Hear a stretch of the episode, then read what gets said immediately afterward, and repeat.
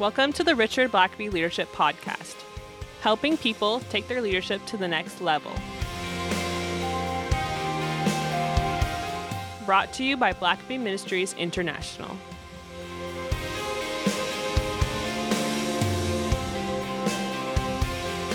Well, it's always good to be here doing another leadership podcast. Uh, we're so excited that uh, we've got so many folks listening and, and sending in questions and uh, just giving us feedback on all the different Yeah. uh, things that we're doing. We've got the We hope it's stirring up a lot of conversation out there. yeah, definitely, and, and we love hearing from uh, from our listeners as well. Uh, we do have one question um, that was sent in, and so let me uh, just read this really quick, just for context for those who are listening, and uh, we'll hear what you have to say about it, Richard. This person says, a little over a year ago, I began pastoring a church uh, as the elder lead. As one of four elders, we are all equal, air quotes. Uh, but as the only paid elder, I am the face and voice of of the elders about 90% of the time. He says there's been some strain, um, you know, among the elders because he's the teaching pastor, the teaching elder, and so he's sort of the, the public face of the elders and uh, considered first among equals. He says, Surely I'm not the only one in this position. How can one lead well in such a position? While I want to initiate change, I also do not want to outpace my other elders. There are times that I am careful and not so careful not to ostracize myself from the from the other elders by initiating change that I feel the church needs, but the the elders, all of an older generation, are not ready for. Is this type of leadership different from when someone is clearly the leader? Yeah, it's a great question, and of course, it's uh, circled around uh, an eldership uh, governance model of a church. So that has some uh, particular uh, issues related to that. Mm-hmm. So you know, we don't want to. We're not trying to uh, put a value on one system of church governance over another, but uh, but in an elder system, the way this uh, person has described it, you've got uh, someone who's paid full time by the church uh, to be an elder and to do the teaching, preaching kind of ministry uh, at the church full time Mm-hmm.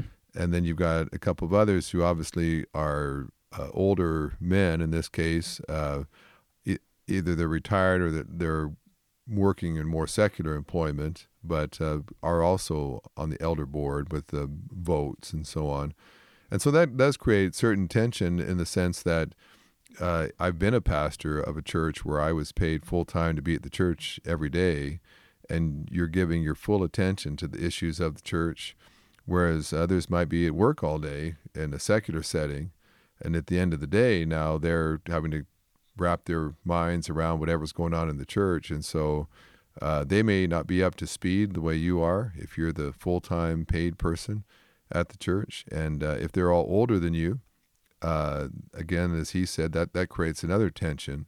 Uh, whereas a younger person, you may be more anxious to create change, and they're not as quick to want to do that. And so, if you're in a setting like that, whether you're in an elder setting or you're just uh, in a place where you are in a group of several people all leading, uh, where maybe your voice technically is not any more powerful, any uh, heavier of a vote than the others, how do you lead when you're dependent upon several others who aren't necessarily at the same place you are? Mm-hmm. Uh, as he describes, or we've kind of talked about before, of just the first of of uh, of many uh, or, others. Um, and I would say uh, th- a couple of things with that. One is um, that your first role is to be a leader among leaders. Uh, it, it's one thing to lead followers; it's another to lead leaders. And so, uh, before you become impatient with people who aren't uh, wanting to move as quickly as you do, uh, ask God to help you know how to be a leader of leaders, where these others come to respect you and to heed your wisdom and counsel. Uh, you may need to build a track record of success over time where you've guided in several other ways and that's been proven to be successful. And so now when you suggest something else, they're more inclined to listen to you. Sometimes the young guy comes in and wants to change things right away and gets frustrated with the old guys who um, aren't eager to do all the new ideas that are coming along. Uh, I'd say take time to become a leader of leaders and help those people to get to the place you are. Uh, they, if you're there full time, you're going to have all day long to think about these issues. Uh, they may have other work to do th- throughout the day, so don't be impatient with them if you've had all day, every day to think about these issues and they're not where you are. Give them time, uh, invest in them. Uh, don't don't uh, try to just circle around them or to manipulate them or overpower them.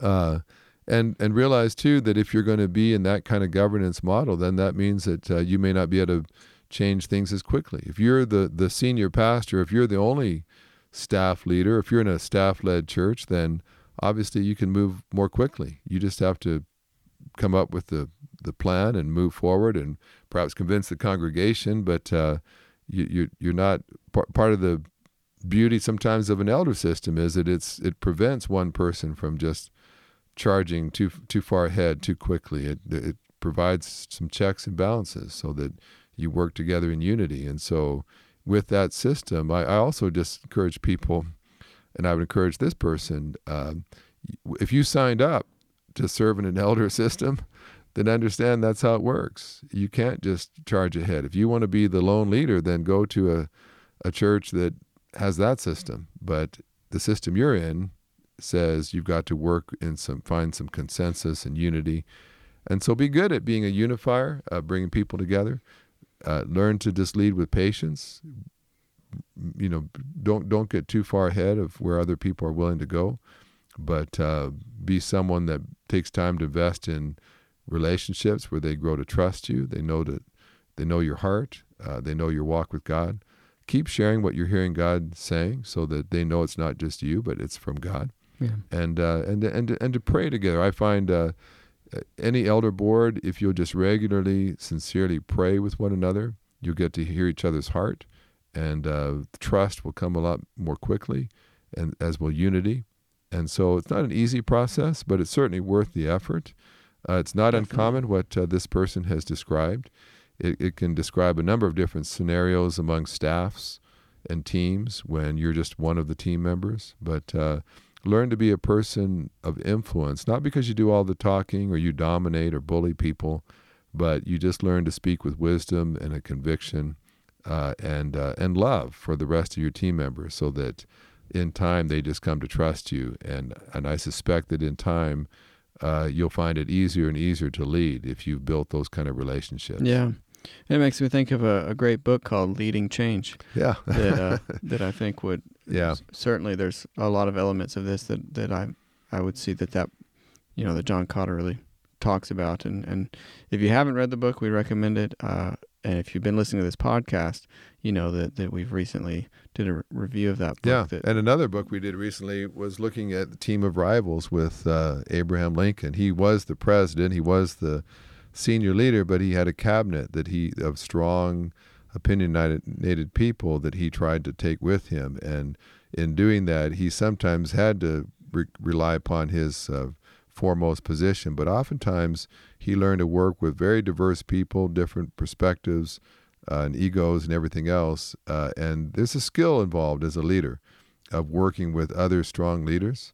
And uh, it, be, it, could probably behoove uh, this person as well, maybe to read that book and just see how do you work with very strong leaders and yet keep an organization moving forward yeah. where it needs to go. Yeah. Twice a year, Blackaby Ministries hosts a spiritual leadership coaching workshop in the Atlanta area. The focus of this workshop is learning how to ask the right questions to help move people onto God's agenda. The next workshop is May 6th through 8th, and registration is now open. The early bird rate is available until April 1st, and space is limited. To find out more and to register, visit blackabycoaching.org. Links will be in the show notes. Well, Richard, many people maybe know this, some some maybe don't, but the Blackabys are known for a study in particular, yeah, um, called "Experiencing God." Mm-hmm. So this may come as a surprise to some, but I, I, suspect that many listening have probably heard of that. Yeah, uh, that's sort of kind of what put Blackaby, the name Blackaby, on the map.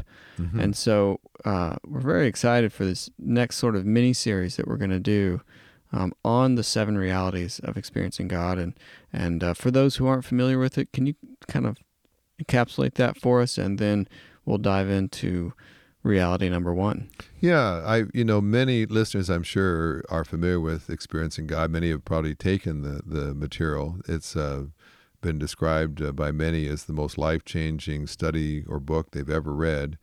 Uh, and that is what my dad is most famous for. He wrote it first in 1990, so it's been out for a while now. And uh, I just felt like, as a Blackaby in a podcast, it probably would be good just to take a little bit of time to unpack the essential teachings of experiencing God. And, Mm-hmm.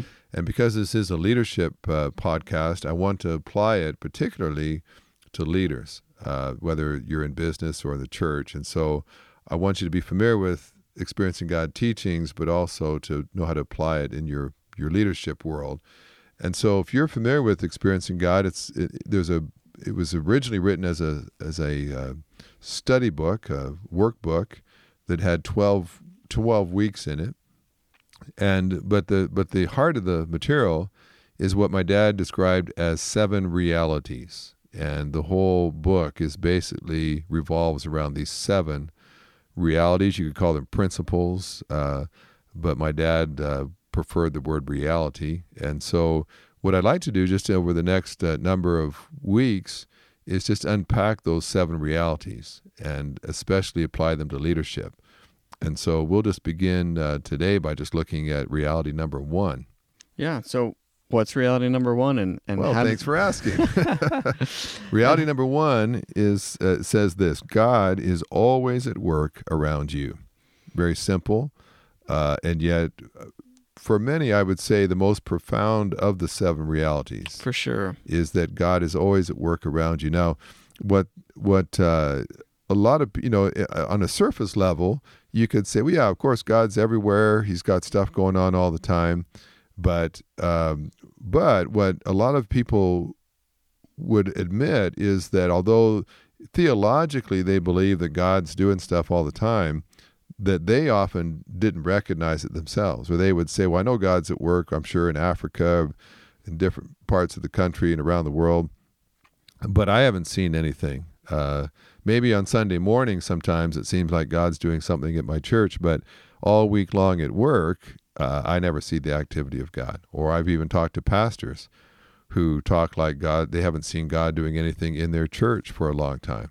Uh, and so this reality, when you unpack it, uh, becomes uh, life changing. I'll, I'll just give you a, uh, an example or two of that. It, now, and of course, if you've done experiencing God, you know that um, it's kind of built off in large part on the story of Moses. Uh, and Moses, at one point, saw himself as liberating the Israelites out of Egypt. He murdered uh, an Egyptian that was oppressing some Hebrews. And because of that, he becomes a fugitive. For the next 40 years, he's herding sheep in a wilderness. And you get to Exodus chapter 3, and it says uh, Moses is in the backside of the desert, which means he's as far, as deep into the desolate wilderness as you can go. He's near Mount Sinai. And uh, he uh, has got nothing but sheep around him. He's been doing it for 40 years. So at that point, if you're Moses, you're not looking around to say, Where's God working today around me? For 40 years, he's, he's dealt with nothing but sheep. He's as far away from civilization as he can go. He is expecting nothing more than just what you get with a herd of sheep. And then in the midst of all that, suddenly there's a burning bush. And he realizes that he is on holy ground, that God is right there in the middle of his workplace.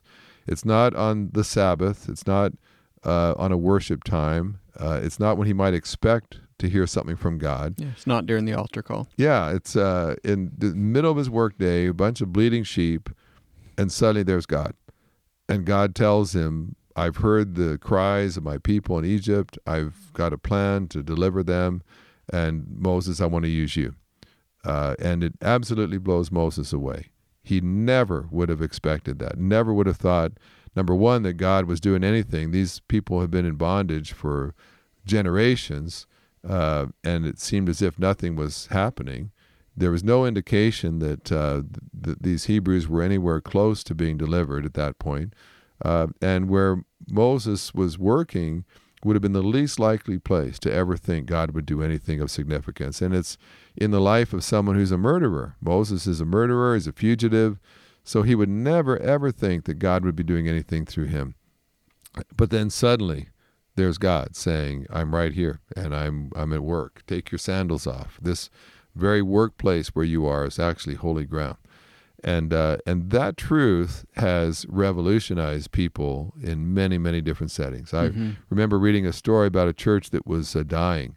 I think this church was in California. I read this story a number of years ago, and uh, they had dwindled down just to a handful of people. They couldn't really afford to pay their uh, utilities anymore, and they decided that they were going to have to disband. That the community had transitioned. It would had, at one time had been a relatively respectable community, but now there's a lot of crime and uh, brokenness and a lot of different uh, demographic changes taking place. And so this handful of people decided, let's just do one last Bible study together, kind of a farewell tour. We'll one last time just to share together and study the Bible together, and then we'll disband the church. We'll sell the property.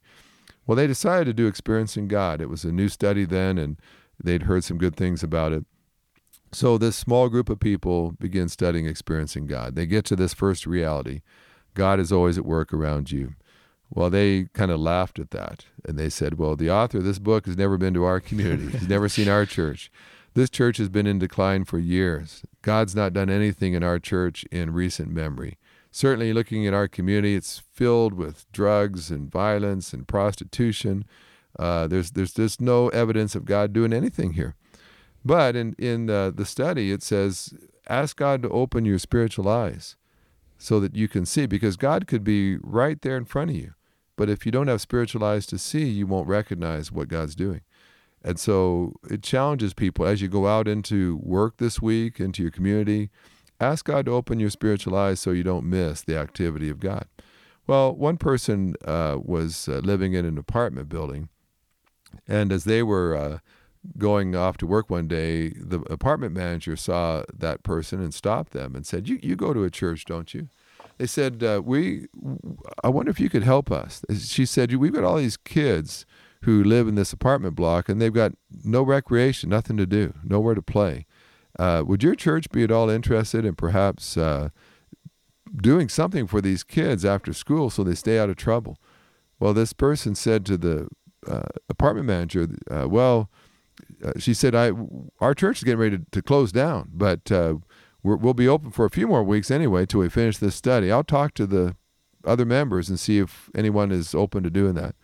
Well, she goes back and shares with their Bible study, and they some of them said, "Well, we we asked God to show us where He's working, and maybe this is God. Let's at least see if we can't pull something together for a couple of weeks." So they come up, and uh, there's a little community room they can meet in with the kids, and uh, they start interacting with the kids and teaching them some Bible stories, playing a few games, and the kids are really responsive. They're they just need some love from some adults, and uh, and they're finding it with these Christians and this from this church. And uh, so while they're meeting with the kids, this other woman comes up. She's a single mom, and she's been uh, trying to care for her kids, but she's got some needs and can't afford groceries and wants to know if these Christians can help in any way. And so they begin to reach out to this woman and try to provide some resources for her. Well, uh, another woman, she's a prostitute in the area, and she comes by and she's broken. She feels worthless. And these, but she sees the love that these adults are giving to the kids, and she's just attracted to that. And uh, the adults start reaching out to her and just trying to share the love of Christ with her. Uh, a drug addict is pulled into the orbit of this ministry. And eventually, there's all kinds of ministries going on. Uh, all kinds of broken people are just drawn like moths to a flame with this uh, light that the church is offering.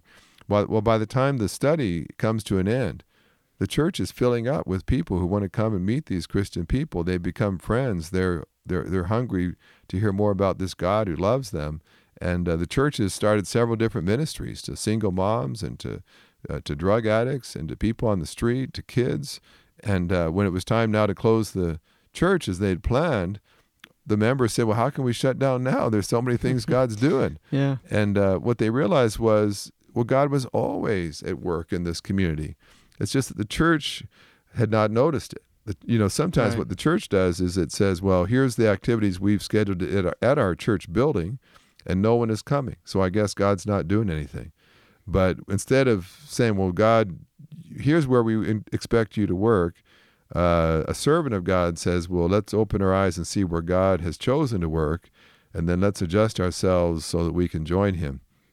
Same is, is, is true in the workplace. I remember speaking at a church one time, uh, a series of meetings from Sunday through Wednesday, and uh, I made I, I was teaching this truth, and I said, "Now God is at work all around you." So I said, when you go to work on on Monday morning, tomorrow morning, uh, keep your spiritual eyes open to see where God's at work.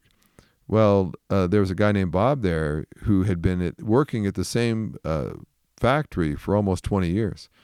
And uh, in all that time, he had never seen God do anything. Uh, and so when he heard me say that that night, he just kind of laughed to himself and said, Well, that speaker, that's easy for him to say, but he's never been to my workplace. And in fact, Bob had often felt oppressed there because of the non Christian atmosphere that was hostile to his faith. There was a lot of profanity and and just coarse uh, humor and joking and things that just really oppressed his uh, Christian values. So he goes to work the next day and he prays and says, Well, God, if you're at work here in my workplace, you're going to have to show me because I haven't seen it after working here for a, long time. Well, at lunchtime, he goes into the lunchroom and he's sitting with some friends, and they're all talking about sports and weather and the same things they always talk about over the lunch hour. And he notices that there's a man sitting by himself a couple tables away, uh, all alone. And he, Bob just feels as if God says, Well, listen, if all these years you've never see me at work, why don't you change things up? Why don't you maybe sit at a different place or with different people than you normally do? So he picks up his lunch, moves over two tables, sits down with this man who's sitting by himself, and he just looks at the man. He doesn't know him very well, but he says, What's going on with you? And to Bob's amazement, this man almost immediately begins to open up to him and says, It's perhaps the worst day of my life. And Bob asks, Well, why? What's going on? And uh, this man, apparently, his marriage had been just completely falling apart. And day after day, when he would leave for work, he would be shouting and yelling at his wife, and she'd be screaming at him. And when he would come home, they'd have these terrible fights. And uh, that morning had been the worst fight yet. And as he was leaving, he was so furious he just yelled at his wife and said, "When I get home, I'm I'm I'm packing up and leaving. I, I'm not going to spend one more night in the same house as you." Well, all day this man has been just fretting about this. Uh, all morning while he's been at work, he realizes that when he gets home at the end of the day, he's his marriage has come to an end, and uh, they, he's got a young boy, and he is going to have to tell his young boy that daddy's not going to be living in the same house as you anymore, and it just breaks his heart. And so at lunchtime, he's just his mind is racing. How do I how do I pack up my bags without my son weeping and crying and clinging to my ankle and begging me not to leave? And he's just broken to think what it's going to take. And all of a sudden, here's Bob saying, "So how's it going with you today?" And without even being able to restrain himself, he just starts spewing out all the thing, the worries and the concerns that he has. And Bob is about to have a heart attack. Bob's like, wait a minute, God, I this is too much. This is this is way beyond uh, what I'm capable of doing. I I'm, I'm not a counselor. I'm not a, a, minister. And so all I know to do is to say, well, listen. Uh, there's a guy that's been speaking at my church this week, and he's talking about a lot of this stuff. And I think it would really encourage you. I wonder if you'd be willing just to come with me uh, and hear what uh, this guy has to say tonight at my church. Uh, and the guy agrees to come. But then Bob thinks, well, uh, the, the, service isn't until seven. We get off work at four thirty. I don't want this guy to go home and leave his family before he comes with me to church. So yeah. he says, uh, "Well, listen, why don't I take you out for lunch or dinner tonight?" He says, "You sounds like you've uh, you've had been under a lot of stress. I'd be glad to buy you dinner. Just let me let me take you to my church and uh, and kind of help you out." And this guy doesn't really want to go home because uh, he doesn't want to have to tell his son he's leaving him, and so he he agrees to go for dinner and then go to church. And a lot of the reason he's going to church is just he's trying to delay going home right. until after his son is asleep in bed. And so he goes to church that night, and the whole time Bob is praying, God just help this man become a Christian and uh, get his life turned around. And and uh, they get to the end of the service. There's an altar call. Bob is just praying for God to just do a work in this man's life, but the man doesn't make a decision, doesn't leave his seat And so the service is over. Bob drives the man back to the uh, church, the uh, company parking lot to get his car. And as the man is getting ready to leave uh, the car, Bob's desperate. He knows as soon as this guy gets out, he's going to go home and another marriage will be over. Another uh, child will be fatherless in his home. And, uh, and so Bob says, Listen, before you go, let me just ask you was there anything that you heard tonight that interested you, that, that was attractive to you? And the man says, Everything I heard tonight, I wish was in my life. My life's a mess. My, my, my marriage, my family, everything's a disaster. I need God to help me. And Bob said, Well, well why didn't you go forward? Why didn't you make a decision tonight? And uh, the man just said, Well, I, I was a visitor. I didn't know if I could do that. I, I, I'm not a part of your church. And Bob is just pulling his hair out at this point. He just said, Well, well, listen, I, I can help you to do that. If you if you want to become a Christian, I can tell you what to pray. And so there in his car, he led this man to become a Christian. And then the man said, Bob, I, I just can't thank you enough for what you've done for me. But he said, I've got to go. He said, uh, My wife needs to meet her new husband. Hmm. And so he got out of the car and went off. Well, Bob was so excited that he called his pastor that night and just, just effusive, so excited. And he told his pastor, he said, I've been, go- I've been working at that place for almost 20 years. I didn't think God even knew the address of my workplace. And he said, the first day that I actually got serious and said, God, if you're at work at my workplace, open my eyes so I can see it. Hmm. He said, not only did God put me next to a man that, whose marriage was falling apart, whose home was about to collapse, but he said he, he led someone to become a Christian. And not just after one day, he said. And then the, the man said something that was just very devastating. He said, It just dawns on me that all these years I've worked here, God's been at work the whole time. Mm-hmm. I just didn't see him. I just, no one helped me to recognize him.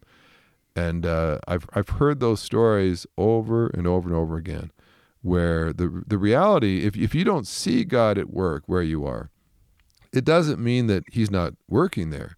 It just means you have not had the spiritual eyes to see.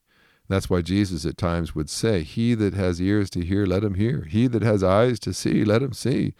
Open yeah. your eyes, he would say. And he would say, Because I'm at work all around you. Uh, and you don't want to miss it. And what my dad taught often in Experiencing God, he would say, is that Christians are often radically self centered. We, all of our viewpoint is centered around us, what we see, what's going on in our world but we're very disoriented to God. We, we may claim to believe in God, but we don't know how to recognize when God's even on the premises. And uh, becoming God oriented means that we start having the spiritual eyes to recognize the activity of God. And as, as my dad unpacks an experience in God, he would say there's certain things that only God can do. So, like for instance, nobody can come to God unless the Spirit of God draws them. And so when you see someone that begins to show an interest in the things of God, they start asking questions about the Bible. They start all of a sudden wanting to attend church and just get some answers. Well, uh, experiencing God would teach that's that's God doing that. You, mm-hmm. People don't naturally just seek after God. It, if they are seeking after God, it's because God's drawing them. And so when you see that, you recognize right away, well, that's something that God must be doing. I think that's essentially the story of Zacchaeus. You know, Jesus is walking through a busy city. He's trying to make his way to Jerusalem. He's got a, a heavy walk ahead of him. There's crowds of people all shouting out, wanting his attention. And suddenly Jesus sees one man, a tax collector, who's climbed up in a tree. And basically, grown men didn't do that. That was humiliating to climb a tree. Only little boys did that. And so when Jesus sees, here's a man who's run ahead of the crowd, climbed up in a tree just so he can see Jesus. Jesus immediately realizes the Spirit of God is working in that man's life. He's drawing him uh, to, to salvation. And Jesus immediately says, Hurry down from here. I must spend time with you today. Because Jesus always was a master at recognizing when his Father was working in someone's life. So I, I would just say this first reality uh, to our listeners when, when, when, you go to work, when you're leading, uh, God is at work in the people you work with mm-hmm. in your direct reports, in your customers, in your clients. Uh, God is at work all around you. The person working at the front desk with the security people at the front door, uh, God's at work in all those folks. you as a Christian leader need to become an expert at recognizing what God's up to. On one day, it might be the receptionist, and you just feel an impression that you needed to spend a little extra time talking with them that morning, asking what's going on or how you could pray for them. Might be a security person in the parking lot that just makes a comment that just lets you know something's going on with this person mm-hmm. today. Might be uh, the person's waiting on you at the restaurant who makes a comment and uh, you just recognize suddenly the Spirit of God prompts you to say, I'm working right there. Uh, join me, what I'm doing today. But God could be working so many different people's lives. It could be your own children. Sometimes you can go all day long and say, Well, I didn't really see God at work anywhere. And then you walk in the door and there's your teenage son. And he says something that immediately the Spirit of God says, Here's where I've been working today. Hmm. Uh, today, this is where you need to focus. And so it, it can change from day to day people are, at times aren't in a place that they're ready for what God wants to do. But but you just keep your eyes peeled for those people that are ready. The Zacchaeuses who are up in the tree, and right now they're ready for an encounter with God. And if you'll keep those spiritual eyes open as you go out into the day, you'll be amazed at how often you you begin seeing the activity of God around you. And that's why I always encourage people take a moment each morning to pray so that you, you get your spiritual eyes and ears alert and tuned in to God's frequency. Uh, because if you sometimes we're racing off into the day and we're so distracted that we really aren't able to focus in and identify the activity of God. But uh, so that's why you want to start in the morning and say, God, open my eyes, open my ears, help me to not miss anything that you're doing around me today. And uh, when you're when you're in that position, then go out in the day and you're in a great position uh, to not miss what God's doing around you that day. Well, it's exciting stuff, and uh, we're we're just excited to to walk through these seven realities over yeah. the next uh, few podcasts. Uh, we'll still insert some some book reviews and some leadership profiles here and there, but uh, we're we're just excited to kind of break down these seven realities and yeah and, and, if you have it. a book uh, you might want to uh, just go ahead and pull it out and review it a little bit before the yeah. next one and uh, might help just refreshing it for you uh, if you've never done it before you can get uh, a copy of the book from our website or from amazon other places but yeah. Uh, it's a christian classic that's been used by god to change many many lives mm-hmm. and we just feel like that'd be certainly an important thing to at least introduce to our podcast listeners as well absolutely Thanks for listening to the podcast. If this is something you enjoyed, review us on Apple Podcasts and don't forget to subscribe and share with your friends. If you have questions or comments, please email us at podcast at blackaby.org.